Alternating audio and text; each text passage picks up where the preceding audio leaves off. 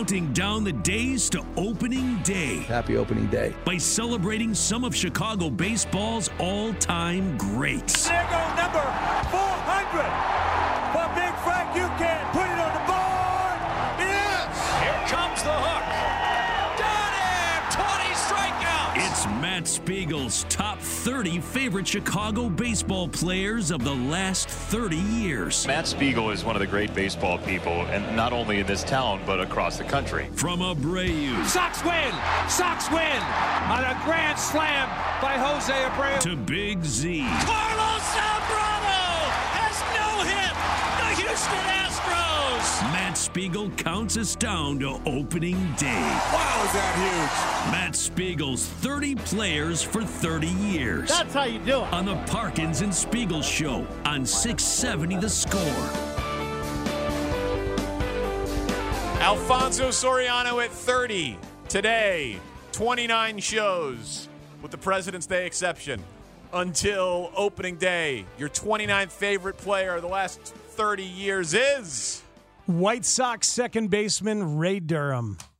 I loved watching that dude play. Seven and a half seasons from 1995 to the middle of 2002. Danny's one of the last homegrown White Sox draft picks from Larry Himes on a list that includes Jack McDowell, Robin Ventura, Alex Fernandez, and of course Frank Thomas. And Ray Durham was really fast, pretty powerful, super smooth, aggressive at second base, and really, really fun to watch play. Stole more than 30 bases a bunch of times, aesthetically pleasing. That short little squat body and what seemed like double the usual amount of steps. Hawk used to say, I love to watch Ray run. and, and he was not alone. Um, defensively, really solid. Specifically, I always remember like a marvel at going back on pop ups. He was the best I ever saw, best I ever saw. uh, Going back on pop ups, but he he was just really damn good. He got to the bigs in '95, immediately the leadoff hitter. For six seasons, from 96 to 2001, Ray Durham played in at least 151 games, had an OPS of over 800, had double digit stolen bases over 34 times in that span, and double digit home runs all the time, all while being the leadoff guy. The lineup made sense. A true leadoff hitter often makes it so. And it's like, ah, yes, here we go, White Sox. You go, we go. Imagine six consistent years of leadoff hitter quality from a really good defensive second baseman. He had an incredible vibe to watch as a fan, a spark plug with a really good smile, set a tone every day because he played every day. And the batting stance was weird and fun. The bat held way up in the air, his butt stuck out really far. And while he was here, the team was pretty damn good. Always at least decent. They finished second place four years in a row. Then were the division champs in 2000. They go 96 and 67 in 2000 before getting swept in three games by the 91 min, uh, win Mariners. By the way, Paul Konerko and Frank Thomas in that series both went 0 for 9. Oh, no. Sorry, sorry about that. So Ray Durham, number 29. Uh, Wait, it's you that's responsible for that? Speeds? I, I know. Yes, uh, uh, part of a White Sox era, Danny. So Reinsdorfian. They were never lower than a third place team from 1990 to 2006. Never worse than third, and only third a couple times in there. He was never not good when he was here, on pace for another great year in 2002. The White Sox got the benefit of his healthy 20s. They decided that, you know, once he's 30, he's, he's going to fall apart. So he's traded at the deadline for Jon Adkins. Jon Adkins, who sucked. Sucked. Somebody's reading Wikipedia.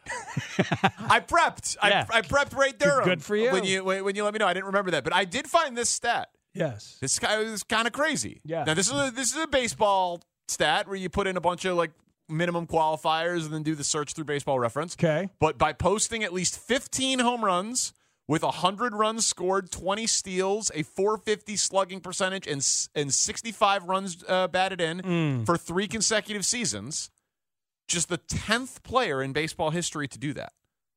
That's that's good company. Hank Aaron, Willie Mays, Joe Morgan, Barry Bonds, and Alex Rodriguez Wow. among the 10 Wow. with Ray Durham. Now, Yeah. again, no one would remember that stat of 15 homers, 100 runs, 20 steals, 450 slugging, and 65 RBI in three consecutive seasons. But that's, that's the level of consistency that he had in that time with the White Sox. They drafted him. They drafted him, and he, homegrown, and he was great all through his twenties. Here, there is uh, there is talk of the curse of Ray Durham that is talked about a little bit in White Sox circles because second base kind of a black hole since then.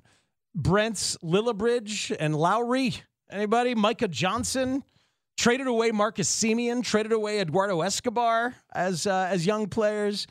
Um, but you know, I don't know that the White Sox were wrong. Ray Durham in his 30s with the Giants, the hamstrings acted up, the speed went away. He dropped down to six in the lineup, um, but still some pretty good years there for the Giants. So obviously, I don't know how the White Sox fans feel here. I, I actually I do know how Tanny feels, loves Ray Durham. But just to finish out on the uh, scale, the five tool scale, offense I gave him a seven, defense at eight, vibes an eight. I loved Ray Durham. Um, and teammate a solid seven. Memorable moments only a five. There were not very many memorable moments. Although Tanny says this one was this the 14 inning game against the Cubs when he walks it off.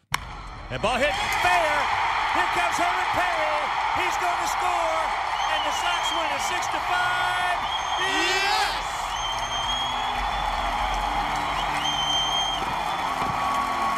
Ray Durham gets front of the off-speed pitch, hooks it right by Willie Greene. Well, the ninth inning heroics by Sammy Sosa with that dramatic two-out, two-run homer goes by the boards as the Sox pick up their fifth straight victory. So there it is, Ray Durham, number 29 on my 30 favorite ball players the last 30 years in Chicago. Can we call Ray Durham the second base curse if they won a World Series with a pretty good second baseman in Tadahito Iguchi? That is a very fair question. But he I'd even call Iguchi the second base curse because they'd had nobody after him. yeah, he wasn't around for long. Uh, Gucci was, and, and Three years. the the irony is so like without Ray Durham getting moved, you know, they eventually. I think it's w- two off seasons later they acquire Juan Uribe, who originally started at second base, and they eventually shift him over after Jose Valentin. You know, you can't win a World Series with that at shortstop, so they move over uh, Uribe to short. But yeah, man, it's uh, Here's it's, it's been tough for them. Tandy, here's And, a uh, fun- you know what? It's not just second base. here's a fun one for you at second base though. different areas. Since Tadahito Iguchi posted a 2.2 WAR in 2006, there hasn't been a better WAR at second base since Yolmer Sanchez in 2017 at 3.4. Wow. Yeah, only only two guys have surpassed back when he one was WAR. Carlos, yeah, he, he was Carlos in How about um, 2015. how about Moncada's year at second base? Like it's because yeah, Uribe was there and they moved him off. Moncada there they moved him off. 2018 a 1.4 WAR. Dude, uh, Yikes. Beckham. Think about Gordon Beckham as going to be the answer to that second base dearth. 0.7 in 2010, 1.4 in 11, 0.8 in 2012, 0.7 in 2013, 0.7 in 2014. Hmm. Yikes. I believe Ray Durham, so he's part of that Moneyball A's team when he gets traded at in 2002 at the deadline. That's the oh, Moneyball Oh, that's A's team. And if you watch Moneyball, I'm pretty sure there's like an actor's adaptation or version of Ray Durham, like in, I mean, in that big win streak they had. Yeah, in, yeah, in yeah. that 2002 Oh yeah, the culmination of Moneyball when Yeah. they won 27 of 29. yeah, Ray Durham's like very much a part of that. Wow. Man. 29th on the list. 29th on the list. Real leadoff guy. True, truly great leadoff guy and defensive player. All time leader in White Sox leadoff home runs with 20 Hmm. for Ray Durham. Don't worry, it'll be TA after this year. The coaches coach everyone up. All you're going to see is home runs all day. He's gonna, oh, he's going to coach him to hit homers. Yeah, That's, that's Which good is- coaching. I know. by, by the way, today's White Sox player who admits that they underachieved last year is Michael Kopech. Thanks for playing along, everybody.